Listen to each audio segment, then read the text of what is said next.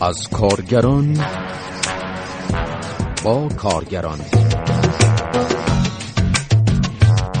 کارنامه.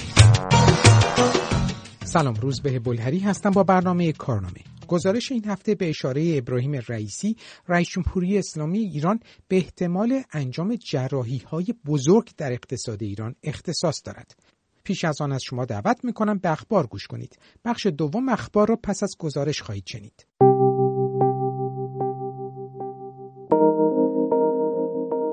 تجمعی از معلمان سراسر ایران در اعتراض به اجرا نشدن طرح رتبه بندی در مقابل مجلس در تهران برگزار شد.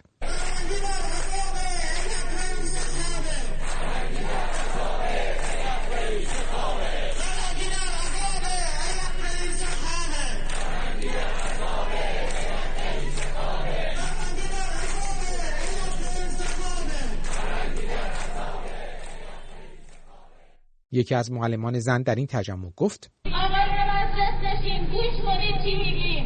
ما معلم شما. شما روزی روی نیمکت های ما بودید که الان از ما پله ترقی ساختید. و رفتید تو اتاقهای شیشه ای را بستید توی خانه آقای مجلس نشین برای شما. من نمیگم معلمم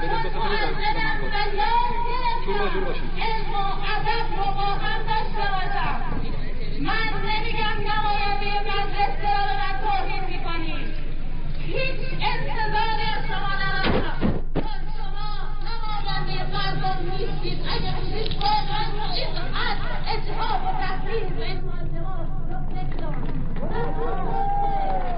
معلمان از جمله خواستار افزایش حقوق خود به میزان 80 درصد حقوق اعضای هیئت علمی دانشگاه ها و همسانسازی حقوق بازنشستگان بر اساس قانون مدیریت خدمات کشوری هستند. در ماههای اخیر تجمعهای بزرگی در دهها شهر ایران با مطالبه افزایش حقوق معلمان به میزان 80 درصد حقوق اعضای هیئت علمی دانشگاه ها برگزار شده است. در این حال لایحه رتبه بندی معلمان پس از بررسی ها در مجلس دوباره به کمیسیون آموزش ارجاع شد تا تغییر یابد. به گزارش خبرگزاری مهر علیرضا بیگی نماینده مجلس از تبریز گفت نمایندگان دولت در جلسه غیرعلنی مجلس اعلام کردهاند که دولت می تواند این لایحه را فقط با بار مالی 25 هزار میلیارد تومان اجرایی کند و مجلس نباید بار مالی اجرای این لایحه را افزایش دهد این مبلغ نیز در گذشته اعلام شده بود که معلمان با آن مخالفت کردهاند کارگران پیمانکاری کارخانه ماشینسازی عراق دست کم دو روز اعتصاب و در محوطه این واحد صنعتی تجمع کردند.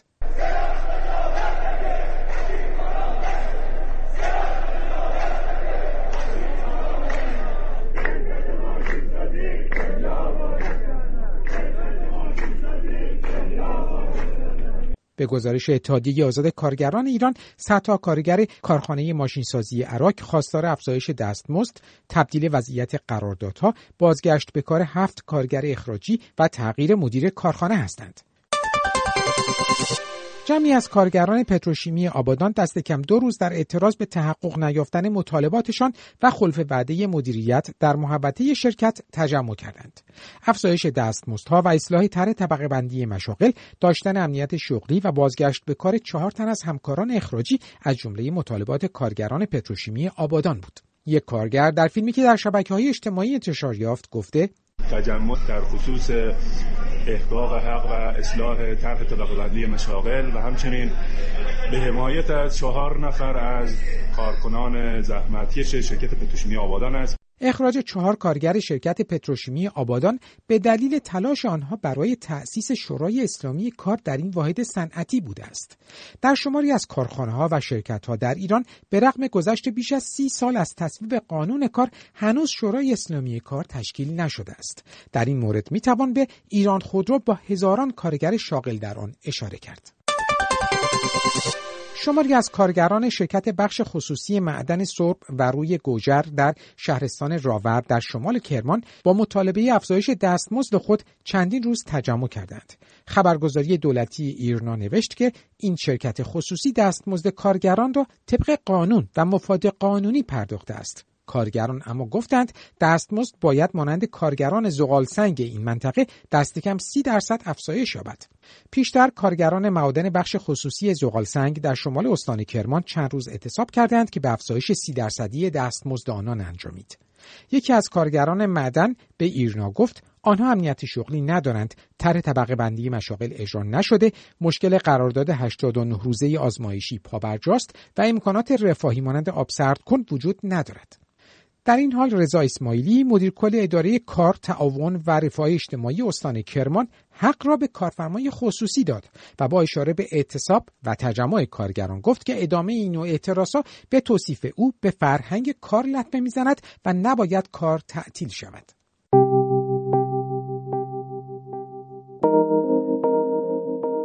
اگر نجات اقتصاد کشور از وضع کنونی نیاز به چند جراحی بزرگ داشته باشد بنده و دولت سیزدهم از هزینه کردن توان و آبروی خود در این مسیر دریق نخواهیم کرد. این بخشی از سخنان ابراهیم رئیسی رئیس جمهوری اسلامی ایران است که چند روز پیش در یک سخنرانی عنوان کرد. البته ابراهیم رئیسی مشخص نکرد منظورش از چند جراحی بزرگ چیست. با این حال در روزهای اخیر بحث هایی در مورد حذف دلار 4200 تومانی و یا افزایش قیمت بنزین از سوی دولت رئیسی مطرح شده است. روزنامه همشهری نوشت دولت در روزهای آینده لایحه ای را به مجلس میفرستد که هدفش پایان تخصیص دلار 4200 تومانی است. به نوشته این روزنامه با حذف ارز 4200 تومانی کارت معیشت بین 5 دهک نیازمند به صورت اعتباری توزیع می شود. پیش از این ابراهیم رئیسی در برنامه اقتصادی انتخاباتیش تأکید کرده بود که از آذر سال 1400 برای خانوارهای 5 دهک اول کارت اعتباری معیشت صادر می شود. اما این کارت چیست؟ بر اساس که پیشتر اعلام شده بود به ازای هر یک از اعضای خانوار در سه دهک اول دویست هزار تومان و دو دهک بعدی 150 هزار تومان اعتبار ماهانه قرض الحسنه تخصیص می‌یابد. اما این اعتبار کارمزد هم دارد که دو درصد خواهد بود. در این ارتباط وبسایت رکن افسود چرا زمانی که ارز 4200 تومانی بدون حساب و کتاب به افراد و نهادهای خاص تخصیص داده می‌شد تصمیم به حذف آن گرفته نشد رسول اسقری روزنامه‌نگار در پاریس.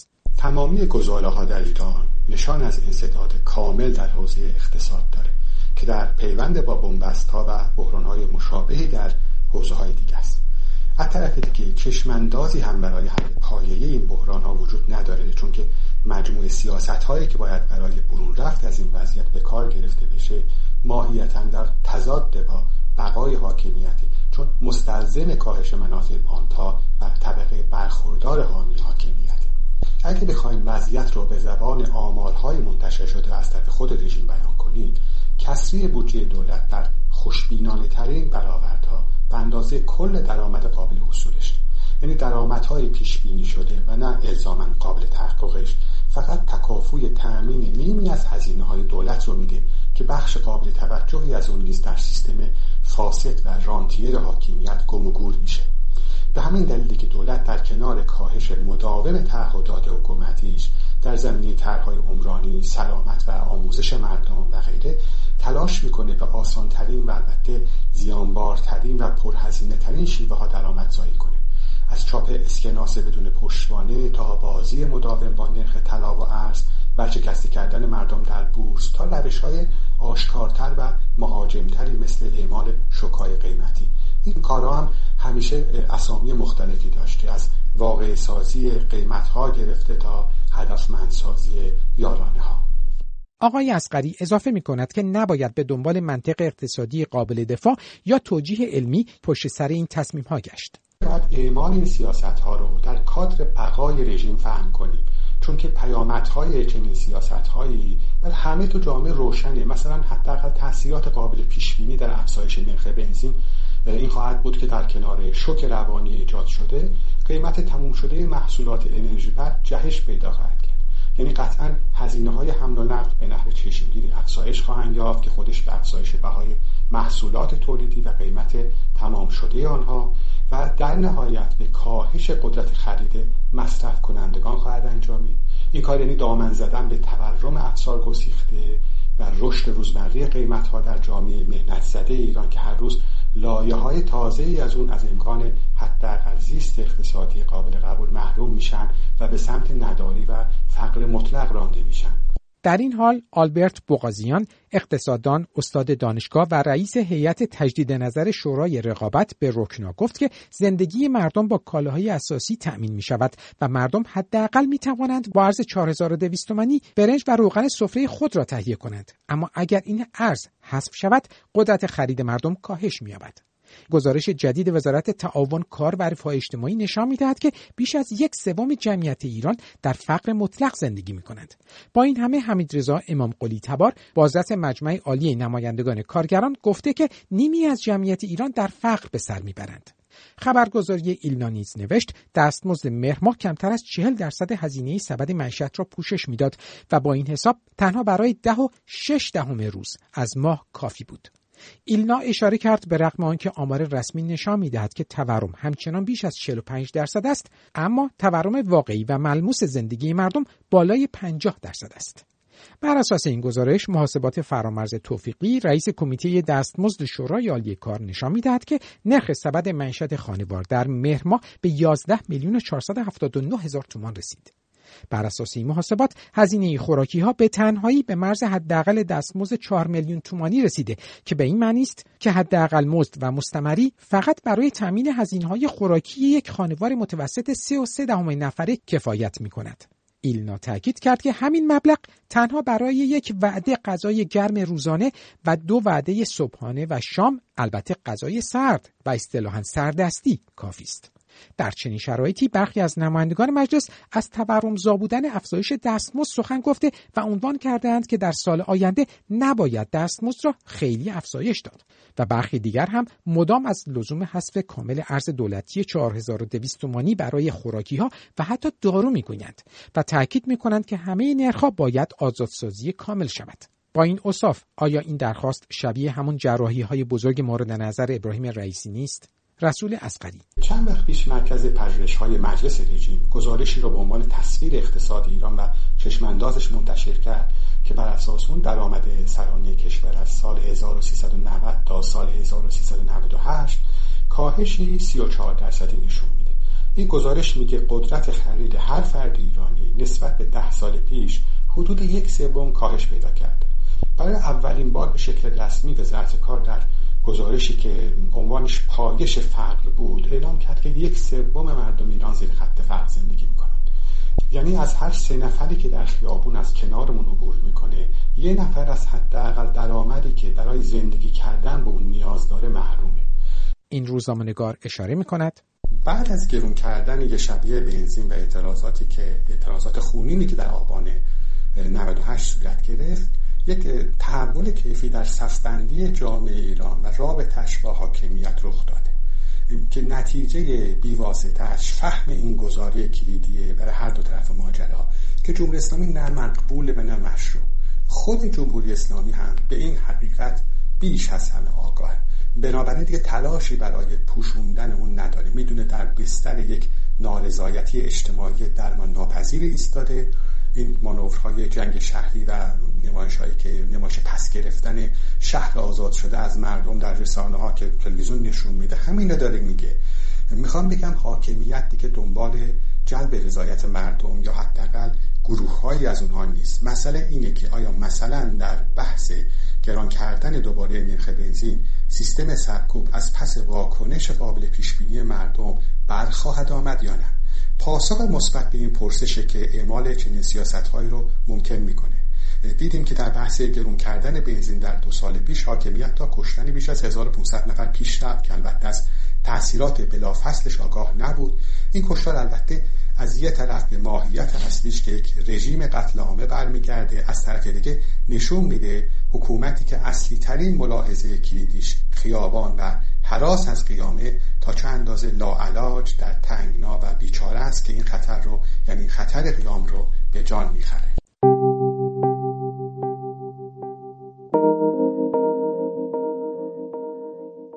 بخش دوم اخبار را میشنوید. معاون اجتماعی و پیشگیری از وقوع جرم دادگستری تهران از وجود هزاران کودک و نوجوان زبالهگرد در سطح شهر تهران خبر داد. علی لیزجی گفت در تهران حدود 50 هزار مخزن زباله وجود دارد که حدود 4500 کودک نوجوان یا بزرگسال در آنها کار می‌کنند. او از شناسایی حدود 400 مرکز غیرمجاز جمعآوری زباله در جنوب تهران خبر داد و گفت زباله ها از سوی کودکان و نوجوانان جمعآوری و به این مراکز منتقل و تفکیک می شود. سمانه قدرخان روزنامه‌نگار عضو تحریریه ایران وایر با تردید در درستی آمارهای رسمی مربوط به کودکان زبالهگرد می‌افزاید در آبان 1398 رئیس کمیسیون حقوق کودکان وزارت دادگستری گفت بر اساس آماری که به دستشون رسیده و تخمین زده شده حدود 4600 کودک زبالهگرد در تهران داریم که بیشتر از 95 درصدشون خارجی هستن و تبعی افغانستان هستن. حالا با توجه به بحران هایی که اخیرا در منطقه شاهدش بودیم و بحث آواره بحث آوارگان افغانستانی که به ایران سرازیر شدن میشه گفت که تعداد کودکان مهاجر که جذب بازار سیاه کار در ایران شدن می‌تونه بیشتر از این باشه. محمد رضا جوادی یگانه معاون شهردار سابق تهران هم 25 خرداد 1399 گفته بود که 4000 کودک زبالهگرد در تهران شناسایی شدن و بر اساس برآوردی که از کودکان زبالهگرد شهرداری داشت گفته بود مبناشون در واقع توان کودکان در حمل پسماندهای خشک زباله های شهری تهرانه. با توجه به شرایط معیشتی که ایران داره با توجه به بحران‌های منطقه‌ای که داره میشه به قطعیت گفت که تعداد این کودکان رو به افزایش پیروز حناچی شهردار سابق تهران هم دو سال پیش گفته بود که 409 هزار کودک کار در کشور شناسایی شده که آمارهای غیررسمی شمار اونها رو تا بیش از 3 میلیون نفر تخمین زده. بیشترین تعداد کودک کار هم در تهران و بعد هم در اصفهان هست. رئیس اورژانس اجتماعی کشور هم فروردین 1400 گفته بود که بر اساس آمار بهسیستی حدود 14 هزار کودک کار در خیابان در کل کشور تخمین زده میشه و حدود 4000 کودک زباله‌گر خانم قدرخان به این پرسش که طرحهایی که برای این موضوع اجرا شده تا چه اندازه موفقیت آمیز بودند پاسخ می‌دهد؟ پراکندگی دستگاه های مسئول دلیل اصلی این آشفتگی بر اساس گزارش های رسمی در ایران 13 دستگاه مسئول کودکان کارن اما هنوز بعد از چهل و دو سه سال نتونستن. آمار مشخص از تعداد کودکان ارائه کنند و این می‌تونه یک شرمندگی بزرگ برای دولت جمهوری اسلامی باشه. چون موضوع کودکان کار موضوع بسیار پیچیده و چندبعدیه. در حالی که شناخته شده ترین آسیب های اجتماعی در ایران بحث کودکان کار و خیابان هستند. در مورد کودکان زباله‌گرد یه مسئله که خیلی مهمه و در واقع میشه به این ربطش داد که چرا طرحهایی که تا اجرا شده موثر نبوده چون پیمانکار طرف قرارداد با شهرداریه که از کودکان برای جمعآوری زباله استفاده می‌کنه. تخلف بسیار مشخصیه ولی کودکان نیروی کار ارزانی هستن. در کنار اینها یه گروههایی هم هستن که به طور غیرقانونی از کودکان برای جمعآوری زباله انجام استفاده می‌کنن. یعنی در واقع پیمانکار طرف قرارداد شهرداری نیستن. یک مافیای بسیار خاصی داره. و اقداماتی هم که تا الان انجام شده موفق نبوده چون که هر طرحی که ارائه شده فقط موجب شده پدیده کودکان کار زیرزمینی بشه. همه لایه های بحث کودکان کار و حقوق کودکان کار در نظر گرفته نشده. همونطور که گفتم کودکان کار نیروی کار ارزانن از هیچ حقی بهره مند نیستن. امکان درخواست حق و حقوقی ندارن چون زیر سن قانونی هستن. خودشون تصمیم گیر خودشون نیستن. در ارتباط با موضوع زبالهگردی کانال تلگرامی اتحادیه آزاد کارگران ایران نوشت که مرتضی طلایی رئیس پلیس اسبق تهران گفته است روزانه 20 میلیارد تومان رات در مافیای زباله جابجا می شود. به گفته اتحادیه آزاد کارگران ایران این رشته از اقتصاد در ایران همچون دیگر رشته ها تحت کنترل باندهای مافیایی است و کودکان و بزرگسالان تنها در صورتی می توانند زباله گردی کنند که مطیع این مافیای اقتصادی باشند سمانه قدرخان یک دلیل اینکه مخازن زباله در سطح شهر مخازن مکانیزه ایجاد نمیشه مخازنی که نیروی انسانی نتونه در اون دخیل باشه. همین بحث استفاده از در واقع این ثروت دارایی شهرهاست. چطور که شهردار شهردارهای ایران بارها اذعان کردن که این مخازن یعنی مخازن جمعآوری زباله یک دارایی و ثروته که اگه مکانیزه بود می‌تونست حتی ثروت بسیار زیادی به شهر تهران برگردونه و قطعا حتی شاهد زباله گردی افراد بزرگسال یا کودکان به این شکل نبودیم. این مراکز قرار بود که به صورت مکانیزه از چند سال گذشته ساماندهی بشه. ولی تا الان می‌بینیم که فقط در حد حرف و برنامه بوده. در ماده 80 قانون برنامه ششم توسعه تاکید شده که با همکاری تمام دستگاه های زیرفت در مورد کاهش کودکان کار اقدام بشه. ولی این اقدام انجام نشده. و کودکان زبالگرد با انواع محدودیت ها انواع خطرات مواجه هستن. اونا در محل هایی که کار می‌کنن در همون محل های تفکیک زباله شبها رو همونجا میخوابن. بیماری مثل هپاتیت ایدز حسبه و کوزاز بین اونها گزارش شده. این گزارشی که شورای شهر تهران دو سال پیش اعلام کرد. در معرض انواع آزار جنسی قرار دارن. از حق سلامت بهداشت آب آشامیدنی سالم تحصیل و تفریح محروم هستند در حالی که طبق قانون اساسی ایران و بر اساس کنوانسیون حقوق کودک ایران هم به اون پیوسته دولت ایران موظفه که شرایط تحصیل درمان آموزش و تفریح رایگان برای تمام کودکان فراهم بکنه وزیر تعاون کار و رفاه اجتماعی اعلام کرد که حدود دو میلیون تن ناامید از یافتن کار در ایران هستند که جزو جمعیت فعال نیستند و گفت 9 میلیون و 700 هزار تن هم با اشتغال کم درآمد روبروند ضمن آنکه 4 میلیون و 500 هزار تن هم اشتغال غیر رسمی دارند و بیمه ندارند. حجت الله عبدالملکی که در برنامه تلویزیونی سخن می گفت با اشاره به آنچه طرح اشتغال دولت برای بیکاران نامید گفت کاری رو شروع بکنند. مثلا فرض بفرمایید دو میلیون تومان یک میلیون تومان سه میلیون تومان درآمد داشته باشن این خودش که حرکت آغازینه. یعنی یک تعدادی از مشاغلی که ایجاد خواهد شد از این سن خواهد بود. بخشی از اشتغالی که ایجاد خواهد شد مثلا برای ناامیدان از کار به صورت اشتغال رسمی بیمه دار خواهد بود. من همینجا خدمت شما عرض می‌کنم این یک میلیون هزار تا به هیچ عنوان قرار نیست که حتما همه اینها اشتغال رسمی به معنی اینکه بیمه داشته باشن باشه. این کار کار سختیه. این سخنان در شرایطی مطرح شد که پرسش های جدی در مورد آینده کسانی که قرار است شاغل شوند وجود دارد.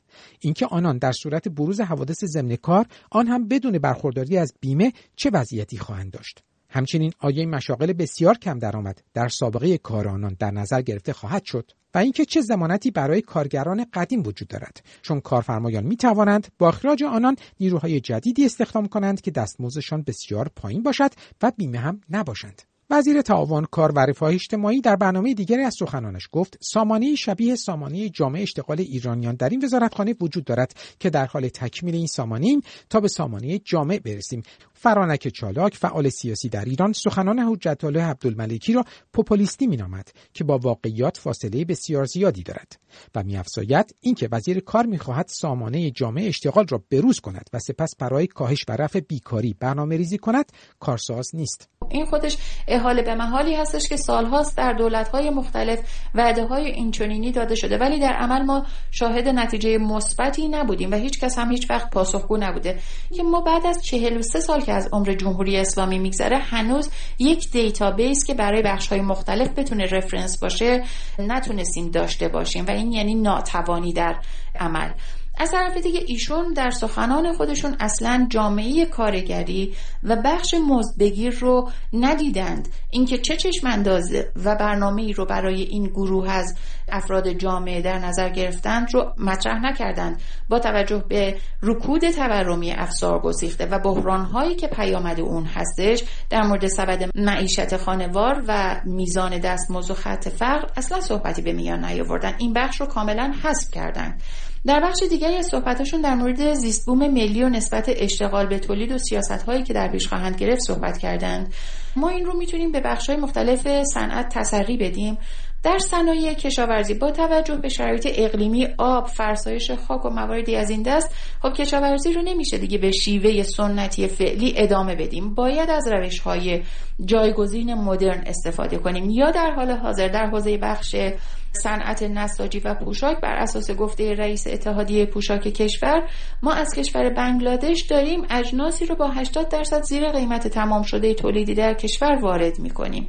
از سوی دیگه پیشران اقتصاد کشور صنعت مدرنی هستش که قابلیت رقابت و صادرات و در نتیجه خلق ارزش افزوده و کارآفرینی رو داشته باشه.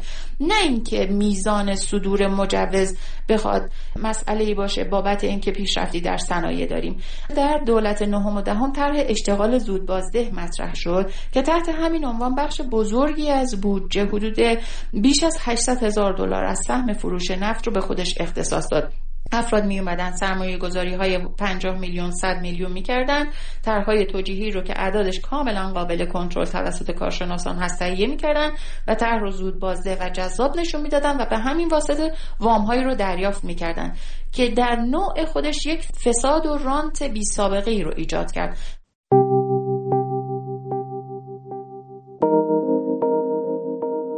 شنوندگان کارنامه در سالیان اخیر بارها نام گروه ملی صنعتی فولاد ایران در اهواز و همچنین راه پیمایی ها و اعتصاب های هزاران کارگران را شنیدند. پیمان شجیراتی کارگر سابق این گروه اشاره می کند که بین بهمن 95 تا آبان 97 دست کم 6 اعتصاب بزرگ در این واحد صنعتی برگزار شد. سال 89 اجرای سیاست های غارتگرانه خصوصی سازی دامن گروه ملی فولاد رو هم گرفت و شرکت با قیمت بسیار نازل به مهافرید خسروی واگذار شد. یک سال و چند ماه بعد خسروی بازداشت شد و گروه ملی هم به حکم دادستانی کل کشور مصادره و توقیف شد.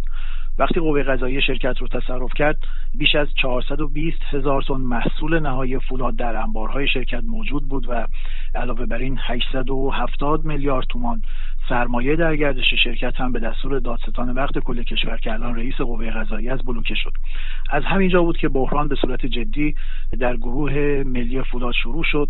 بخش عظیمی از تولیدی که در انبارها بود به قرارگاه خاتم سپاه تحویل شد اما پولی از فروش این محصول به شرکت بر نگشت و از طرف دیگه کم کم میزان تولید هم افت شدید پیدا کرد و دستمزدها پرداخت نمی‌شد به گونه ای که در بهمن 95 مجموع دستمزدهای معوق ما به هفت ماه رسیده بود. آقای شجیراتی درباره شروع اعتراضهای سنتی کارگران گروه ملی صنعتی فولاد ایران می‌گوید. 23 بهمن اولین حضور خیابانی و تجمع کارگران گروه ملی خارج از محیط شرکت مقابل استانداری خصوصا شک گرفت. اما طبق معمول کسی پاسخگوی ما نبود و بنابراین در جلسه ای با حضور تعدادی از همکاران از های مختلف تصمیم گرفته شد روز بعد ورودی های شرکت بسته و اعتصاب آغاز بشه. بستن درهای شرکت عملی شد و جمع هزاران نفری کارگران همونجا در محل تجمع در مورد کم و کیف ادامه اعتصاب شروع رو مشورت می‌کردند. کم کم از روز چهارم به بعد افراد بیشتری از کارگران در تصمیم گیری ها دخیل شدند. هر بخش و واحد از بین خودشون کارگرانی رو انتخاب کردن و با گسترده تر شدن حلقه تصمیم گیرندگان برنامه ریزی ها و اقداماتی که میباید صورت بگیره شکل و فرم دیگه به خودش گرفت. تا اینجا هنوز سازماندهی ما شکل قوام گرفته ای نداشت اما به سرعت تقسیم وظایف شد با تصمیم جمعی صندوقی تشکیل شد و کارگران به قدر توانشون مبالغی به صندوق کمک کردند و بلافاصله هم تیم‌های تدارکات برای تهیه و تامین کاغذ نوشته ها بنرها آب آشامیدنی و بقیه ملزومات شکل گرفت. به موازات این هم گروههایی از کارگران و خانواده ها به صورت داوطلبانه برای تامین آب و چای و غذای اعتصاب کننده ها تشکیل شدند کاغذ نوشته های طراحی شد که بر روی اونها مطالبات کارگران درد شده بود و این نوشته ها روی شیشه اتومبیل های متعلق به کارگران نصب شد و از این طریق صدای ما به داخل شهر و محله ها هم رسید. اما جای خالی یک موضوع مهم هنوز احساس می‌شد و اون داشتن یک رسانه مستقیم و مستقلی بود که بتونه هم مطالباتمون رو اعلام بکنه و هم فراخوانها اونجا اعلام بشه. و از همه مهمتر وجود این رسانه جمعی به حفظ امنیت سازمان دهندگان اعتصاب و کارگران پیشرو کمک بزرگی می‌کرد. بنابراین جمع تصمیم گرفت تا یک تیم مخفی نیمه مخفی کانال تلگرامی رو برای این مهم ایجاد بکنه و از این طریق فرایند سازماندهی و تصمیم گیری رو تا حد امکان درونی و دور از رصد نیروهای امنیتی قرار بده. در طی اعتصاب مقامات استانی چندین نوبت به محل تجمع اومدن و خواستار برچیده شدن اعتصاب باز شدن درهای کارخونه و بعد از اون مذاکره درباره مطالبات شدن. اما پاسخ قاطعی که از زبان همه کارگران حاضر در تجمع شنیدن این بود که هر گونه مذاکره با مسئولین مشروط به پرداخت کامل حقوقهای موفق و کنارگیری قوه قضایی از شرکت خواهد بود. این مقاومت باعث شد تا موضوع و تصمیم گیری درباره اون به دبیرخانه امنیت ملی کشیده بشه و سه جلسه پی در پی و اضطراری مقامات کشوری اونجا ترتیب دادن و در نهایت روز پانزدهم اعتصاب استاندار خوزستان اعلام کرد که قوه قضاییه گروه ملی فولاد رو به بانک ملی واگذار می‌کنه و از محل حسابهای بلوکه شده شرکت سریعا سه ماه حقوق موفق و همینطور عیدی کارگران پرداخت میشه. دو روز بعد نیمی از مطالبات به حساب کارگران واریز شد و بر مبنای تصمیم جمعی اعتصاب پیروزمندانه ای که مهمترین دستاورد اون خلعیت از قوه فاسد قضاییه بود موقتا پایان داده شد. هرچند که در ادامه خب مسائل دیگه اتفاق افتاد پای بخش خصوصی به شرکت باز شد و مشکلات چند برابر شد که البته مبارزه کارگران هم در شکل و فرم و سازماندهی دیگه ادامه پیدا کرد. به پایان برنامه این هفته یک کارنامه رسیدیم. شما می توانید مشکلات یا دیدگاه خود را با ما به آدرس کار ات رادیو در تلگرام در شناسه ات فرداگرم و یا شماره تلفن های 20420 2211 22112 و 20420 2211 22113 در میان بگذارید.